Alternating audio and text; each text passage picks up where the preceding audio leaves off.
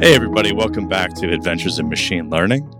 Today on the panel is myself, Ben Wilson, and Daniel. And our guest today is, is Abhilash, who's an ML engineer who has a, a, pretty fascinating background and a lot of, a lot of fun things to, to share in our topic today. Before we get into his intro, today's topic is going to be primarily around a topic that we've talked about a couple times on the show recently, which is what what's next after you figure out how to get something into production, whether it be something incredibly simple or something that is incredibly complex with machine learning and, and, and deep learning. What happens after you get it into production? And what happens when it's no longer stable? How do you check for that? What are the best ways to do that, implement validations? And then also, how do you determine if that thing is still doing what you originally set it out to do? Hey, folks, this is Charles Max Wood from Top End Devs. And lately, I've been working on actually building out Top End Devs. If you're interested, you can go to topenddevs.com slash podcast, and you can actually hear a little bit more about my story about why I'm doing what I'm doing with Top End Devs, why I changed it from uh, devchat.tv to Top End Devs. But what I really want to get into is that I have decided that I'm going to build the platform that I always wished I had with devchat.tv and I renamed it to Top End Devs because I want to give you the resources that are going to help you to build the career that you want, right? So whether you want to be an influencer in tech, whether you want to go and just max out your salary and then go live a lifestyle with your family, your friends, or just traveling the world or whatever, I, I want to give you the resources that are going to help you do that. We're going to have career and leadership resources in there, and we're going to be giving you content on a regular basis to help you level up and max out your career. So go check it out at topenddevs.com. If you sign up before my birthday, that's December 14th. If you sign up before my birthday, you can get 50% off the lifetime of your subscription. Once again, that's topenddevs.com. So, with that as our topic, Abhilash, please introduce yourself. Hey, hi everyone. Hi Ben. Thanks for getting into the podcast. So, I'm Abhilash. I'm from India. Currently, I'm working with Censius, apart from the business and operations, uh, leading the efforts in the business and operations. And uh, so, I was an engineer prior and I drifted toward business because I see the opportunity and having a keen interest on business. So the, I did my master's in international business. So moving around the world and from Oxford to King's College to Japan. So I learned that there are certain nuances that I wanted to explore in artificial intelligence and machine learning. So I worked in one other company called Alpha, and uh, it was primarily natural language voice assistant for Tableau. Pretty intriguing. And uh, exploring that, I thought that let's start a business and uh, let's do a lot of AI research in augmented reality. Why not mix those worlds? And I started Kidia. During that process, I explored this company called Censius, and they were doing pretty amazing stuff. So we discovered why not take that next step in the machine learning pipeline? Why not uh, take a next plunge? Uh, why is everybody building models in production? Let's go next step forward. So we built a model AI machine learning model AI observability platform, which basically monitors and gives you a result of the real world visibility of machine learning model. So yeah, it's pretty amazing. And yeah, we are going to talk about what you should be doing after your models are being deployed and how do you basically analyze the performance and monitor drifts. Yeah. Yeah. So people coming from backgrounds that aren't in solving business use cases. So somebody who's not coming from a BI background, you know, BI, BI and analytics professionals and statisticians, when they get started early in their career, they know that data shifts and that everything that they're they're trying to build projects around is mutable. It is constantly shifting, regardless of what you're looking at. Data shifts, and it's really the the underlying whatever problem you're trying to solve whether it be you're analyzing customers or you're analyzing like you said natural language processing how does language shift over time? How do semantics shift over time? Are you talking about nlp on official publications or are you talking about analyzing stuff like twitter and how people's speech patterns change mimetically over time.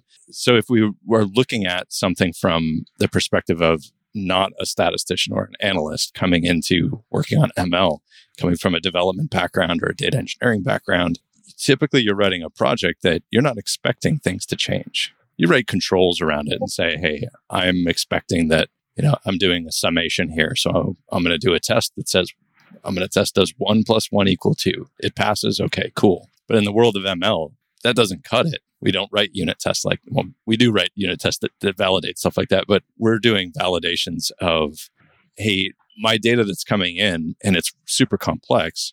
Can I ensure that each of these features that are coming into this algorithm are consistent? Do they have the same statistical distribution or the same ordinal distribution over time? So, what did you learn? What was the big thing, the big game changer when you went from engineering into learning about ML and AI? Why the shift to focusing on post deployment health monitoring? So, starting from engineering, shifting towards machine learning, and you know, the primarily MLOps, what a big change. And uh, I thought that if you're solving the enterprise problem, you need to get into their data and get into their ML infrastructure. And one thing I've learned, which was a game changer, was machine learning models are, are not static, they are dynamic. And models can go away for numerous reasons. Maybe there is a drift, maybe there are KPIs not being met, maybe the predictions are biased. So so solving all these questions, sometimes answers are sought when that happen and it's very late. So for that reason, multiple things go awry. So, for example, uh, if there is a concept drift, so it might be concerning to a data scientist. If there is a new model version performing better or not, that might concern a machine learning engineer. Uh, when in fact, if I'm talking from a business perspective, is the business KPI being met or the predictions are biased or not? That might hamper the outcome of a business leader. So, to address all of these machine pipeline issues, uh, so I thought there was a missed opportunity that we can bridge. And these are the limited knowledge of model behavior in real world that can have far uh, reaching consequences. Just to address that, without continuous monitoring, data quality issues and model drifts creep in silently, causing models to fail, resulting in degrading the business out. So, because of that and this particular uh, missed opportunity, we kind of thought that okay this is what we can offer and how we can monitor these kind of uh, potential compliance issues or maybe we can do the model checks. So with no way to analyze model performance across different versions and environments all these practitioners rely on ad hoc processes resulting in slower resolution issues. So that's why we took this plunge on building this AI observability platform. So it will make effortless to monitor the pipeline as well as analyze issue and explain the models. Because one problem that we currently face as well is the black box. In absence of model explainability, teams cannot understand why a model decision was made or whether it's biased or resulting in models that are not robust and fair. So explaining model, again, that's a pretty big uh, step in the model observability. So yeah, this basically made the change. You brought up a really interesting point that I haven't heard a lot of people talk about that much. I mean, I repeat it a lot, not so much on this podcast, but when I talk to individual people about, you know, what does production ML really look like? And we focus so much as an industry on model metrics. Like, hey, how do your cross validation metrics? What, what's your error loss looking like on this model? And I use those as, as for tuning whenever I'm I'm building a, an implementation, but I don't care about them really because uh, it's just an estimation of how well you're you're correlating. And when I tell it to people, that they're like, "Well, what do you mean? Like RMSE is is the goal of of a linear model. You need to just focus on that." I'm like, "No, I don't care. The business doesn't care." And there's also a disconnect between the output prediction of your model and how it actually influences reality. And you brought that up mm. in what you were saying. There's a this little gold nugget in in your uh, your speech there that that you mentioned KPI and how well does that particular solution solve a business problem and the disconnect that can happen that I've seen, and it's actually burned me before previous jobs that I've had where I implement something, we run predictions on a scheduled basis. This goes into some table, and then some people read that table and make business decisions based on that. We're not going to we're not going to directly couple our pipeline output of a prediction to our bank account. I mean, I'm sure some people do. I wouldn't recommend it, but there's always a human in the loop whenever you're talking about a, a, serious influential model, unless you're talking about direct business to customer type stuff on websites. But if we're saying, you know, for instance, if we had a model that's predicting what is the potential profitability of our company purchasing property and we go out and say, well, the, the land value we're predicting of this plot of land is so many millions of dollars. And if we were to develop on it and then sell that, how much profit would we get? So we'd build an ML model to, to sort of extrapolate that based on the features of that region and what we're going to build there. And we do some simulations. Well, we're not going to have that model's output directly go and start filing paperwork to purchase that plot of land. Somebody's got to sit there and look at that and make a decision. So if we're not monitoring not only the output of the prediction, but how people actually use our models and what is that impact to the business itself, then we can be, we can very easily misguide ourselves into thinking the model's not performing because the business isn't performing. Mm. And I think, you know, your data is only good on what's going on in the current year because, you know, data is very relative. Right now, at my current job, I'm working in a healthcare industry and we're trying to like use natural language processing to predict like what medications you want. So obviously before 2020, the text descriptions you were going to ask for something were going to be nothing related to COVID. But then suddenly in 2020, 2021, if you're using an existing model and then people are suddenly entering things for COVID related diseases, you know, like shortness of breath or whatever, uh, your model is going to fall short or be widely inaccurate. So it makes sense that you want to have something, I don't know, to measure uh, techniques for concept drift. I'm sure your project has like special metrics to measure concept drift, like let's say sentiment analysis or topic modeling, like modeling what type of words, and to have like some sort of metric to give you like an automatic alarm if something is like automatically off, for example. Yeah. So uh, I'll break it down in like very mm. simple terms. And uh, yeah, you were saying? Are you asking me? Yeah, I was saying I want to break it down into very simple. Uh, yeah, yeah, yeah. Go ahead. Yeah. yeah. So first of all is identify. So we can put up monitors on top of every monitor mm. just to see what sort of monitor that we're putting. Let's say we are putting data quality monitors, performance monitors, and drift monitors. So in drift monitor, we have data drift, concept drift. For performance monitor, we have accuracy, specificity, precision, sensitivity, all of that, missing value. For data quality monitors, we have data management, all of that. So these monitors basically identify issues before it's too late. Of course, you are going to put an alert on that based on the severity level that how it might impact the performance of your model health. Mm. Now, the second part, we probably perform the root cause analysis to understand model anomalies. So you can pinpoint to the root cause and get dive deep dive into it and understand okay why this particular thing happened and what should you be doing to fix that model. Now this way you can get to the third basically better AI performance for the real world and for the future. So it's pretty easy to set up monitors because yeah, we have configured uh, predefined monitors as well, just to cater to the uh, enterprises as well as you can build your own monitor. Then you can track these monitors and track the violations and analyze issues without writing any codes.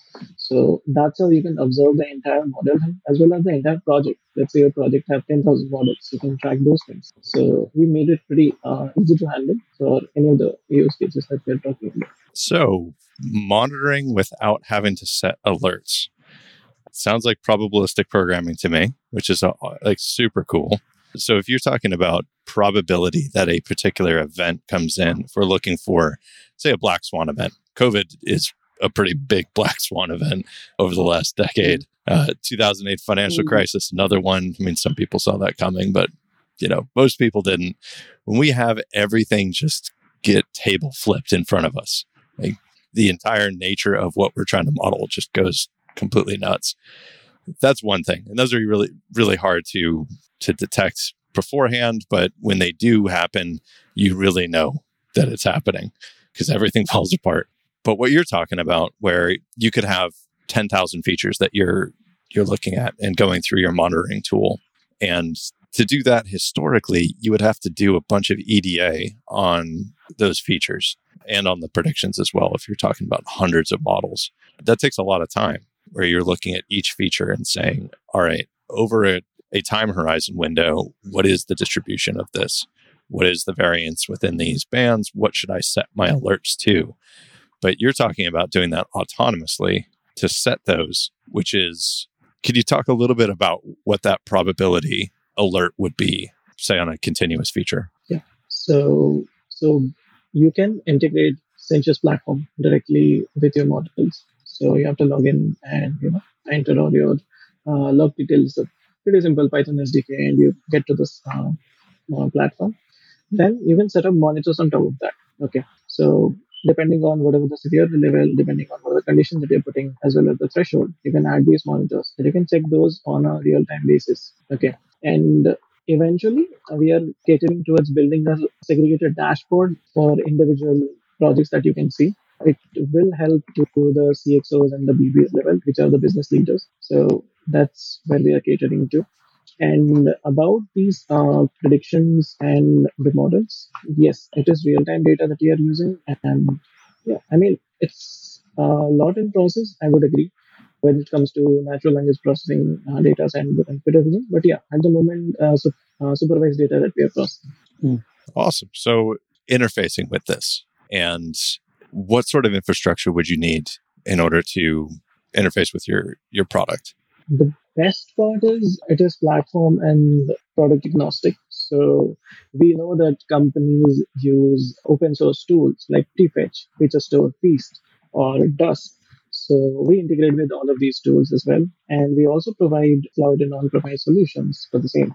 So it depends on companies' infrastructure, how mature their machine learning infrastructure is, as well as what sort of tool that they're using for model deployment and is there any uh, models are in production so based on that we uh, kind of integrate this particular platform because it's a pretty easy process like hardly you take uh, five to six minutes to get started and that's really palatable when you're you're talking about managing infrastructure of this nature. If you don't have a service that you're using such as this setting all this up for yourself for one model and one project yeah it's probably a couple of sprints worth of work at the end. Like hey okay we have this solution. We know what our features are. We we're setting this up for operational usage in production. Mm-hmm. and then you're going to do a couple of sprints of saying all right let's make sure that we're monitoring all of our features. Let's make sure we write this etl that's going to be analyzing all of this and giving us a report every day or every six hours or every hour and then analyzing the prediction saying based on our train data here's what the the prediction or that came out of that was since the last time that we trained it. And then all of the predictions that we're, we're generating over through time, we're going to compare it to that and say, do we have drift here? What is our earth mover distance between these two? Mm. And as, as you do that for one, one project, yeah, it's a couple of sprints worth of work. But when you're talking about enterprise level, which is what you're mentioning, supporting that, some of the enterprise accounts that I've interacted with, these big companies that are fairly established in the ML AI space, they'll have 2000 models in production and retroactively and, going back and building that that monitoring for that is pretty yeah. substantial. And the dirty secret with a lot of companies is that the people who monitor the production like you might have huge companies like, you know, Moody's or Johnson and Johnson, but the data science team and the production team, it all goes down to like three or four people and one or two people who are monitoring everything. So, you know, it's up to that one or two people, one or two people who make or break everything. They're the ones who have to like deploy everything. And one of my last jobs, like the person who was responsible for productionalizing everything, he basically had no life because he had to like monitor all these things that are going up, monitor the reports, so something like that, you know, could give him a lot more hours in rest time the way the companies are structured at the moment. Hi, this is Charles Max Wood from Top End Devs. And lately I've been coaching some people on starting some podcasts and in some cases just taking their career to the next level. You know, whether you're beginner going to intermediate, intermediate going to advanced, whether you're trying to get noticed in the community or go freelance. I've been helping these folks figure out how to get in front of people, how to build relationships and how to build their careers and max out and, and just go to the next level. So if you're interested in talking to me and having me help you go to the next level, go to topenddevs.com slash coaching. I will give you a one hour free session where we can figure out what you're trying to do, where you're trying to go, and figure out what the next steps are. And then from there, we can figure out how to get you to the place you want to go. So once again, that's topenddevs.com slash coaching. That brings up a, um, uh, it's almost like a meta discussion about why yes. companies um, like the one that you're working uh, for right now, Abhilash, why they're a thing right now. And this disjointed structure that has happened over the years at most companies where the data science and ML teams are segregated from engineering typically because they're just building Mm. a model and they're running experiments and it, it's a different sort of work it's a different working model but it's also a different paradigm that they're operating in it's not you can't take pure agile principles and put it to machine learning work. It, it just doesn't work. You have to adapt it in some way. And because of this and the lack of experience and knowledge in a data science team of software development techniques it just means that they're siloed to a certain degree. So you need this bridge like oh we need to hire ml engineers and we need to hire an ml devops person. Uh, just as daniel said one person probably not the best idea but usually a team at a big company of maybe a dozen people that are doing that ml ops pure focused work but it's further segregating out when you do that, when you silo these teams, it's a handoff process. You're kicking it over the wall to the next person, like, "Hey, I built the model, not my problem anymore. Uh, that's that's MLOps team's problem." And then MLOps team is like, "Okay, we have 147 models that we're monitoring right now. We have to write all of this, you know, boilerplate monitoring code around all of these processes. It delays the project even further. And when you need to make a change to something, they're too busy to respond to immediate needs because they're monitoring everything. So that having services that glue all of these these critical functions together and make it so that you shouldn't have to manually build all of this stuff. It should be automated. It really does save a lot of uh, time and effort.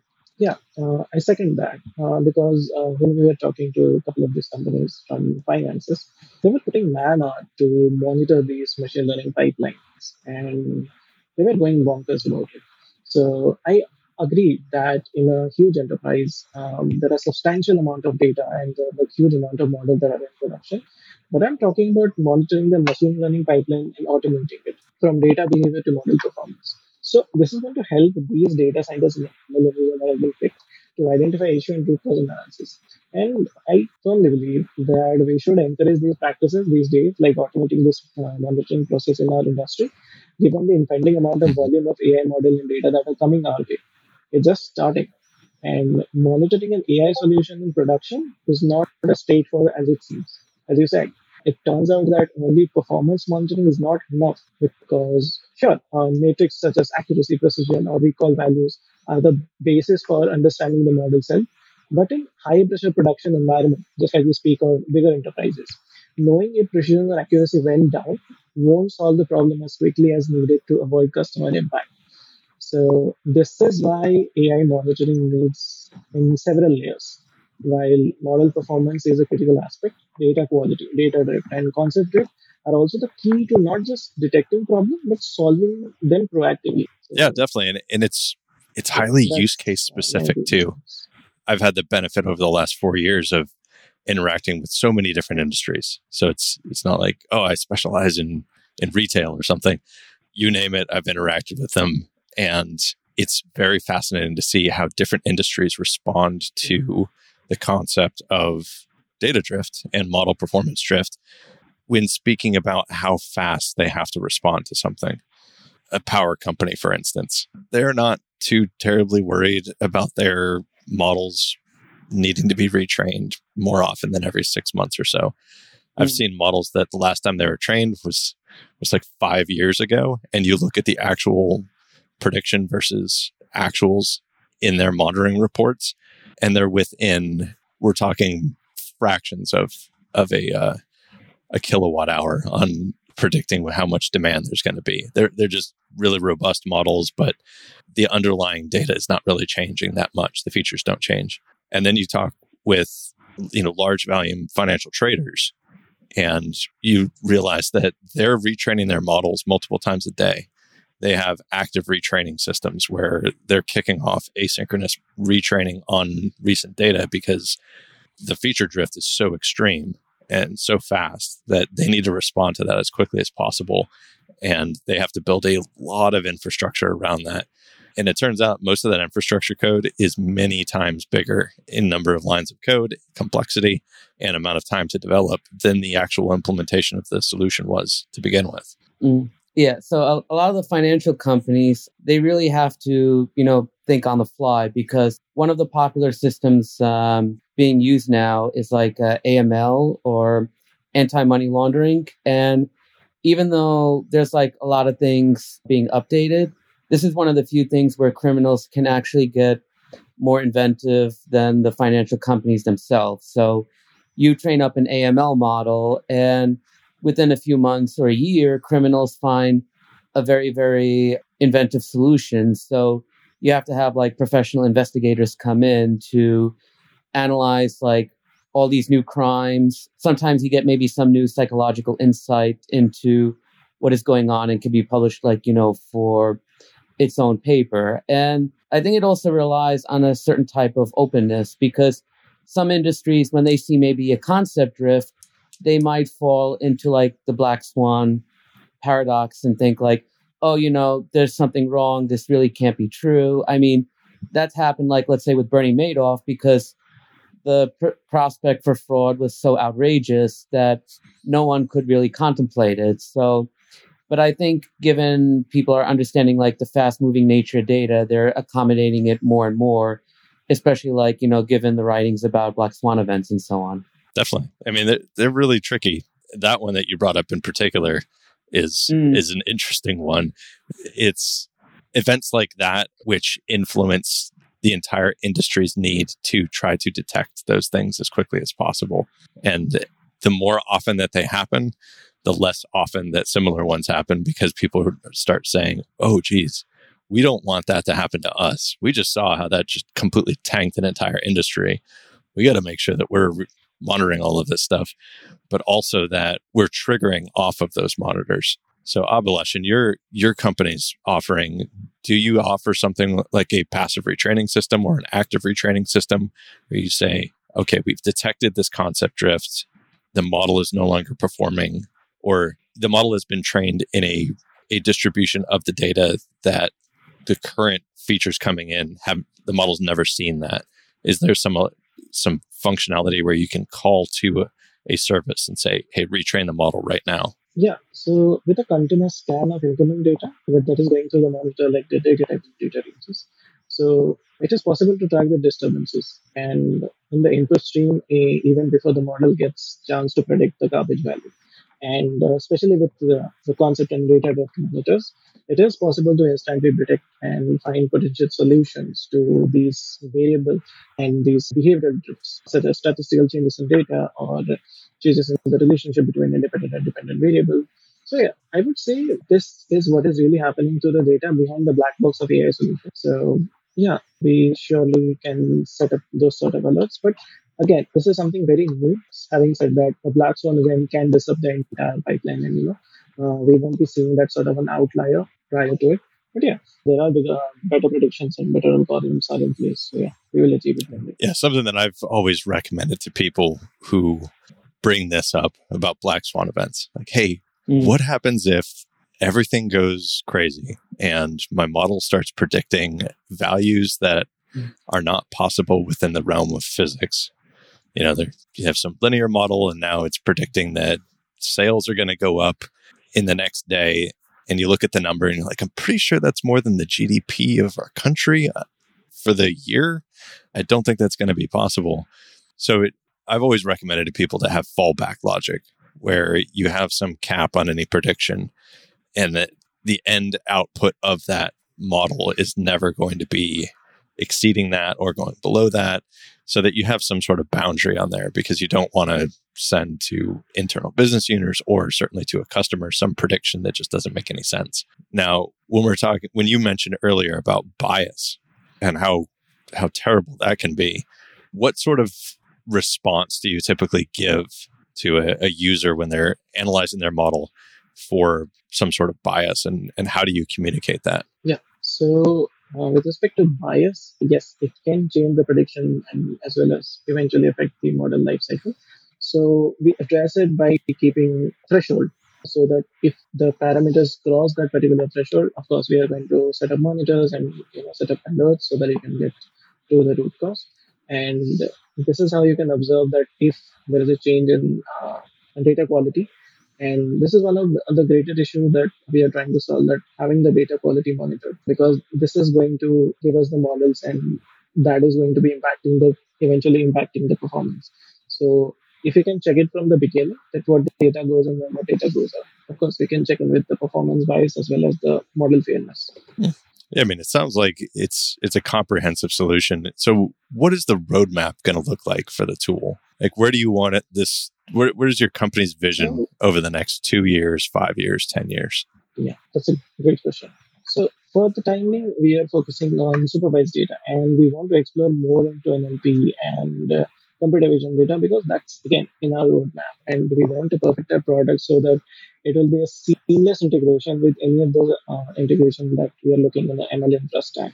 So that's part one. Second, we want to partnership with all this uh, companies that are currently existing in ML because uh, catering to the masses because uh, we are talking about a very niche product and very niche uh, segment of MLOps. So we want to uh, scale it through, through and through. So that would require a lot of you know service integration as well as uh, partnership. So like we were saying, as well as perfecting the product over and over in aspect of explainability, because that is the one black box we are trying to solve. And yes, uh, by explaining models and model decisions, uh, teams can build better performing and responsible models to increase trust for their stakeholder. So, for example, understanding the why behind model decisions improve improving the performance for specific cohorts and detecting these unwanted bias and fixing models as well as the ensuring that the models stay compliant so this would be our primary focus and having more and more infrastructure as well as platform models so that it will be a seamless integration for anybody to uh, take a stack with. Like that's where i'm seeing this you were mentioning about explainability. Does your model have like uh, ability for neural networks and explainability for neural networks? Because one of the big bugaboos in businesses is that they love to use neural networks, but unfortunately, there's it's very hard to get explainable features. Sometimes you have to train like a secondary model that gets like explainability by proxy. And that's probably what's limited a lot of companies from using like the full potential of deep learning because sometimes some of the theorists in deep learning can say that, oh, this model is training so fantastically, but we have no idea like why it's training like that. And business will say, well, if we can't explain it to customers or data scientists, then it's worthless for us, you know? Yeah, completely agree with you. And yes, we are, I wouldn't say that we are there yet, like focusing mm-hmm. on neural network and integrating deep learning techniques. But yeah, we are doing these kind of researches uh, as well and having more and more data and more and more insights is telling us how we are going to build this explainability because that's the future and that's where we want to mm. it. So yeah, we are exploring the domains and yeah, it's in the research. Hey folks, if you love this podcast and would like to support the show, or if you wish you could listen without the sponsorship messages, then you're in luck. We're setting up new premium podcast feeds where you can get all of the episodes released after Christmas 2020 without the ads. Signing up will help us pay for editing and production, and you can go sign up at devchat.tv slash premium. So are these things that you would pursue as a build versus or use existing prior art? You're saying, hey, we want to do explainability, so we're going to write our own algorithms and to have our own custom approach, or is it no, we're going to integrate with open source tooling that people use to do this. And for what you're saying, Daniel, that's like simulation modeling. You're like, hey, I'm going to create synthetic features. I'm going to run it through this pre-trained model. I'm going to see what happens. I'm going to hold fixed attributes associated with the the tensor that's going in, and then see how I can manipulate it and and what actually happens. Is the intention to do that? Like, are you going to staff up to support that, or are you just going to use stuff that's out there and integrate it to the the solution? So our focus is to integrate the explainability section to the monitoring part as well, so that you would get to the root cause and you know understand why that particular thing happened and how do you want to find out that. So that's part of the explainability. Of course, once we explore that domain and you know, blend it through, of course, we are going to take it further on keeping it for the open source and making it available. So yeah, that would be the focus. So your tool where can people read about it more? Uh, you can go to Censius.ai and check for the AI observability platform. Even we have all the events that basically caters to make you understand step by step process of how we are doing problems and how we are solving problems and what are the use cases that we're currently catering to, as well as how this business is basically formed what the product integration look like, everything and everything. Even we solve the wikis. Like if you, let's say somebody who's coming from not a pristine data science and machine learning background, they wanted to understand the problem. So we made the wiki so that they won't feel like, okay, what is data quality? I don't get it. So they can check it out. Mhm. And also, uh, if a person is coming from MLOps and hasn't really explored the machine learning uh, monitoring segment, or maybe somebody is coming from software development. Okay, software development is not machine learning. So he or she can learn about the adjacent industries as well because we write blogs and very extensively, very uh, amazing. Highly encourage uh, to read about it. So we write about all of these segments as well, from data ingestion, feature engineering, uh, feature stores, and model deployment, everything. So we cover those segments as well. So it guides you to model monitoring and model observability.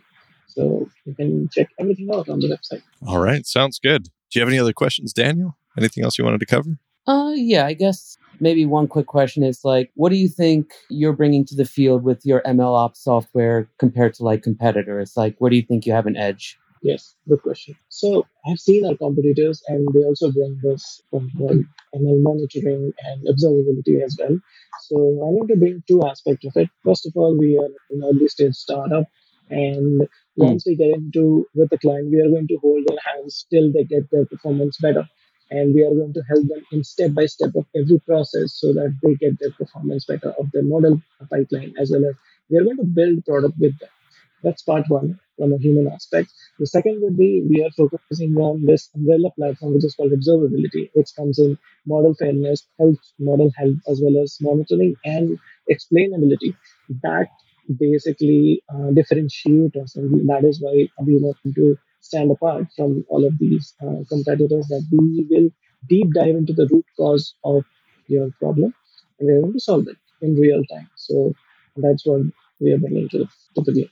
Awesome. Yeah. I mean, hopefully you're enjoying yourself at uh, at the early stage startup. I think it's an interesting phase in the development of a company as you build these really rich relationships with your your early clients and I they almost become like friends and Mm. you work together to solve some really interesting problems and it it's uh it's a lot of work but it's very rewarding work. Mm.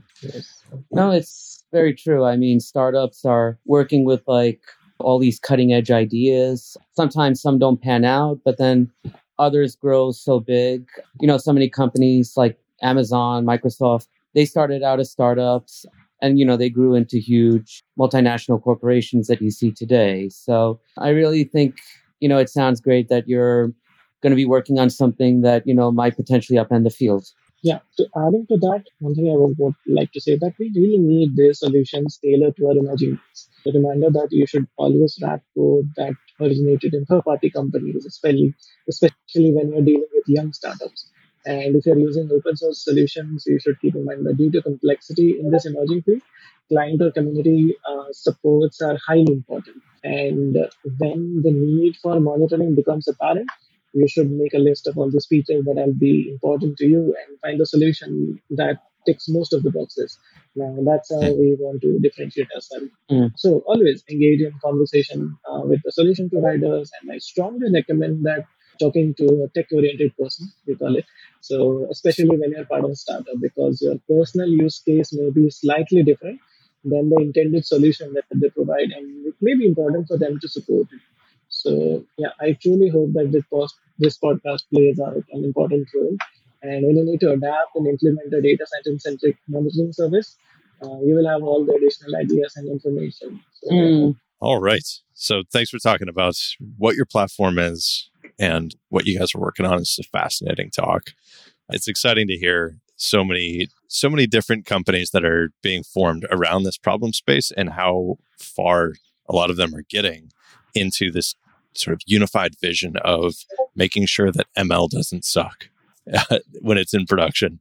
That Mm. we're we're making stuff that's bringing value to businesses, to customers, to the world in general. Hopefully, depending on what you're working on. So it's great to hear and see. So if people want to get in contact with you personally, what's the best way that they can they can ask you questions, just reach out and, and chat with you? Um, uh, they can reach out to me over LinkedIn, so it's pretty easy. Also, yeah, they can reach out to me over my email. It's abhilash.patnaik at the. So, yeah, happy to chat, happy to talk to people in the industry. All right. We'll have all of those links in the description to the show on the website. So, yeah, once again, thanks for coming on and and chatting with us. It's just really fun. And uh, yeah, hope to hope to talk again someday. So, yeah. Yeah. It was a great honor with uh, to have you. Yeah. All right. So that wraps up this week's episode, everyone. Got to learn about some important aspects of model monitoring, data monitoring, and how to make sure that your productionized ML solutions stay in production and don't get to, told by the business to be turned off. So, on behalf of uh, the panel and our guests, thank you so much for tuning in, and we'll see you next time. Bandwidth for this segment is provided by CacheFly, the world's fastest CDN. Deliver your content fast with CacheFly. Visit C A C H E F L Y dot com to learn more.